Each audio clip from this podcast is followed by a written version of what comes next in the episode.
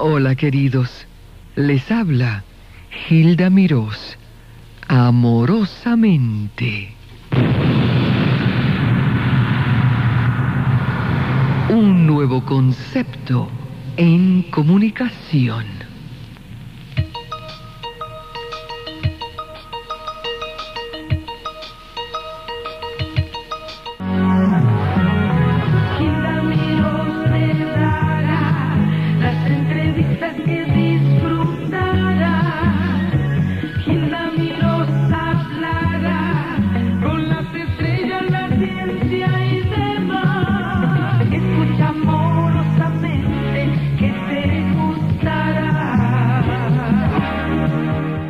Cantando él, eh, Julián. Después lo hemos grabado juntos.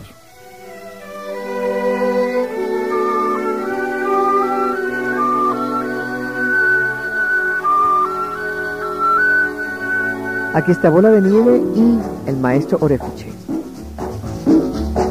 Yo soy negro social, soy intelectual y chic fui a Nueva York, conozco Broadway, Bari. Soy artista mundial y no digo más, cha cha.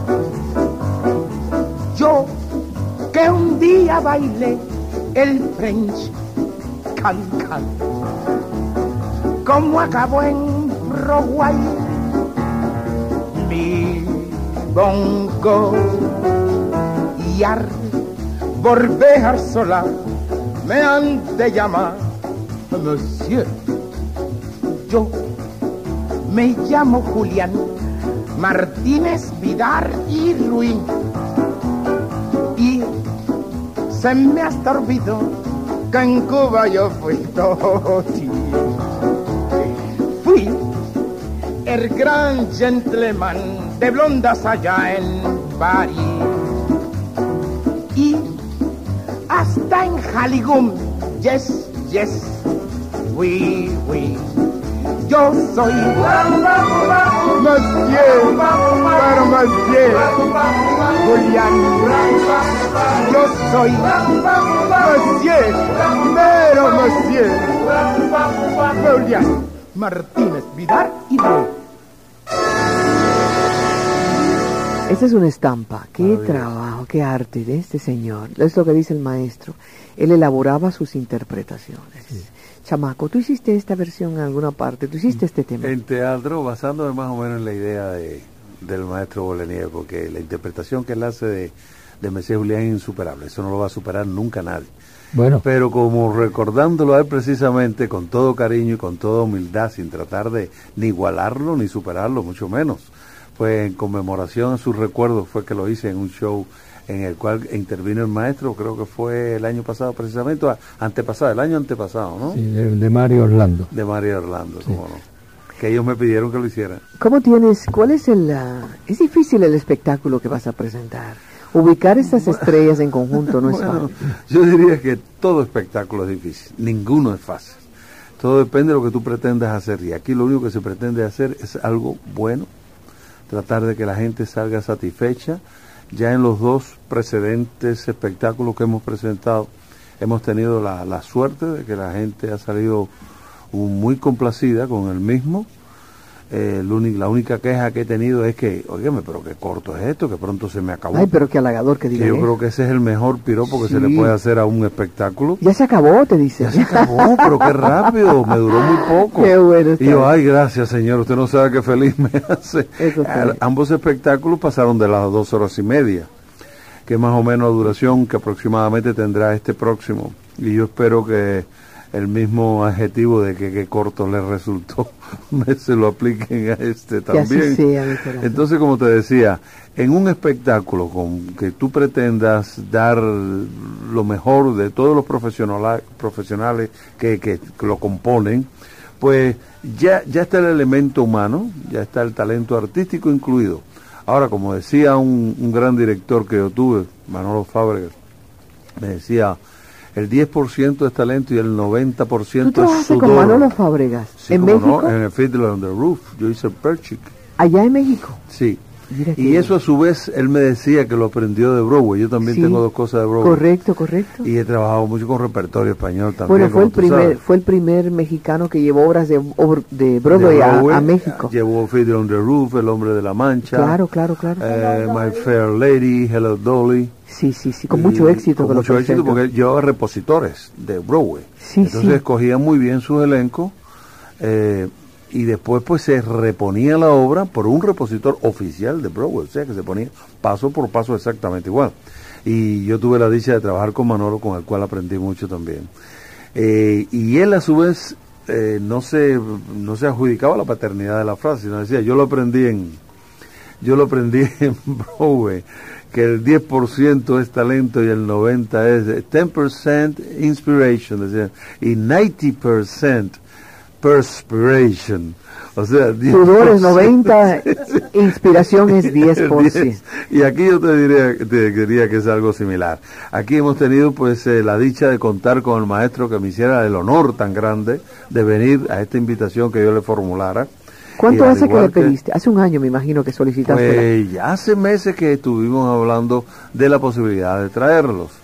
Eh, teníamos que concretar, porque siempre eh, con el County el problema con las fechas que son que están disponibles, cuáles no, cuáles sí, que el maestro coincidiese en su disponibilidad con la fecha que yo pudiera obtener y, ya estábamos en conversaciones, las cuales se concretaron ya últimamente, ya cuando el maestro me dijo que sí podía venir, pues qué bueno, ¿no? Ay, sí, enhorabuena. Y entonces, pues en este elenco todo el mundo está muy bien seleccionado y está hay mucho balance en el mismo porque un espectáculo, el maestro y yo coincidimos en eso y él ha sido uno de mis maestros, por eso él dice, a mí no me gusta que me digan maestro, pero si alguien puede llamarle maestro, porque ha sido uno de mis maestros, él y Rodney, Roderico Reina, Neira, Rodney, de Tropicana, Rodney, como grande de Cuba, eh, fue también mi maestro y yo lo quise mucho y con él fui cantante de su compañía hasta que él falleció en México. Pero también yo tuve un gran maestro de que conocía a Orefiche.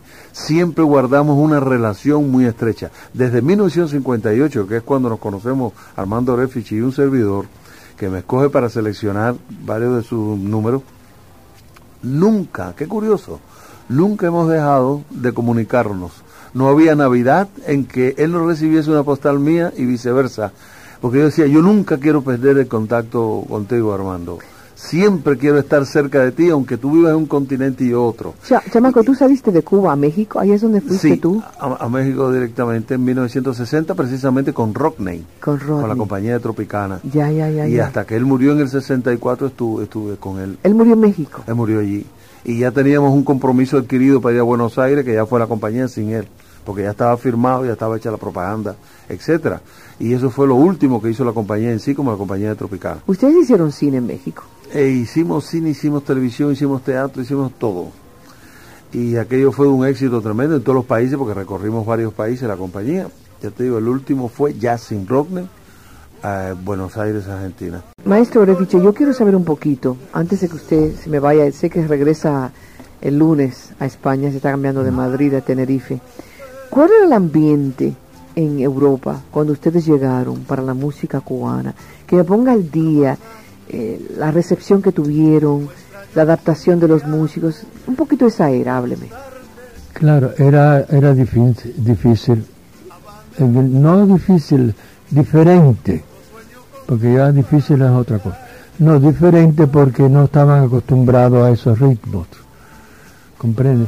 Entonces, y los que, y mucha gente pensaba de que era ruido entonces nosotros, el orgullo mío es que hemos tocado en las cenas más aristocráticas de Venecia, Madrid, Barcelona, Monte Carlo. Monte Carlo yo he hecho ocho temporadas. Entonces, ¿En el casino de Monte Carlo? En el casino de Monte Carlo. Sí, es una cosa preciosa. Ocho temporadas y en la boda de la... ¿De Grace? Grace. Eh, ¿Y, y ahí fuimos expresamente. Ahí nos, trajeron no sé de qué país expresamente para eso. Actúo mucho y tengo medallas de, del turismo, como tengo en Montevideo. Bueno, lo que quiero decir es que se pensaba que era ruido. Y cuando se veían los tambores se creía que nosotros íbamos a tocar. No, como usted habrá sentido en los discos, era una música que era alegre, costumbrista, pero la compuesta con sordina. Con sordina. Con sordina y era típico, pero no ruidoso. ¿Entiendes? Como hoy en día, yo digo que hoy en día se, se, admite, la gente está acostumbrada en la discoteca y todo a música fuerte. En aquellos años la música fuerte no podía ser. ¿Le titulaban Slow Rumba? ¿Era lo que le llamaban? Sí, yo, porque yo la palabra bolero no la usaba, porque yo precisamente bolero no yo le llamaba, eh, como se llamaba, rumba lenta, porque bolero allá sonaba a bolero de Rabel. Exacto, así lo identifican ellos. Sí, claro. Y entonces yo, vamos a poner, yo tengo Anacaona, que no sé si usted conoce, Antillana, todas esas, ¿Cómo no yo conozco? todos esos números, Habana de mi amor, todo eso, yo ponía rumba lenta no son rumbas, pero para ellos era mejor para que lo entendiesen, porque ya le digo bolero. Fíjese que le estaba diciendo a Alicia Parla de que una de las grabaciones de Gardel, Alicia vuelve con nosotros el jueves, es que dije Lucy, mira, lo tengo ahí, lo tengo anotado, para hablarnos de la película que ella hizo con Gardel, cenó con Gardel, y Mauricio Valier se quería quedar con Alicia Parla en, en París. Pero lo que voy, en una de sus grabaciones de Gardel dice Slow Rumba, una de las ah, mire, mira usted ve. Decía Slow Rumba, o sea que ese término... Tomado de lo que... Claro, claro, claro. Pero también sus músicos eran virtuosos, ¿verdad?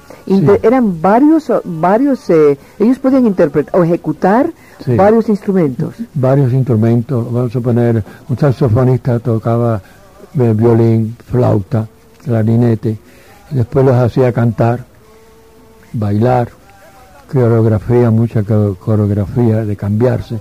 Era un trabajo, como ha dicho antes Chamaco, no era talento, era sudor. Era todo un espectáculo. Un espectáculo, eso es verdad. Que yo creo que todavía no, porque yo veo en televisión orquestas que le llaman espectáculo, no. Salen a tocar, no sé, un, no sé, un merengue y todos ponen la pierna para acá, la pierna para allá y todos estos movimientos que hacen un poco mecánico, pero lo, nuestro no era eso, eran escenas. Más o menos la estampas. Sí, estampas. De nosotros se llama la guaracha musulmana, entonces yo le puse rumba musulmana, pero entonces era todo un cuadro mm, de, de Marruecos. El tipitín de María Greber, nosotros hacíamos un cuadro mexicano, un cuadro, claro. no tocar tipitín. Exacto. Y entonces muchas cosas, el Siboney, el Siboney en La Habana hizo sensación cuando llegamos, que la gente salía del Teatro Nacional hablando del Siboney, porque es que eran 12 pares de maracas con la melodía de Siboney tocando, eh, ¿cómo se puede decir?, coreográficamente. No maracas eh, con mucho ritmo que puede ser, pero eran tocando los movimientos que iba con la música. Iba cambiando y, se apagaban todas las luces, porque hoy en día ya es normal, pero cuando aquella época era apagar las luces y eran las maracas fosforescentes, porque yo después ahora he usado lo que se le llama luz negra, que ya es más sencillo, pero aquello era fosforescente que había que calentarlas antes en el escenario, se apagaba todo y el público veía nada más que maracas en el aire, pero todas iguales. Alicia dice que había un lugar que se llamaba Plantation, allá en París. La plantación. Ahí ustedes también se presentan. Sí, en la plantación, sí. Mm. Ah, lo de cuántos cantantes pasaron. ¿Ustedes tuvieron mismos eh, integrantes siempre o en la orquesta? Sí.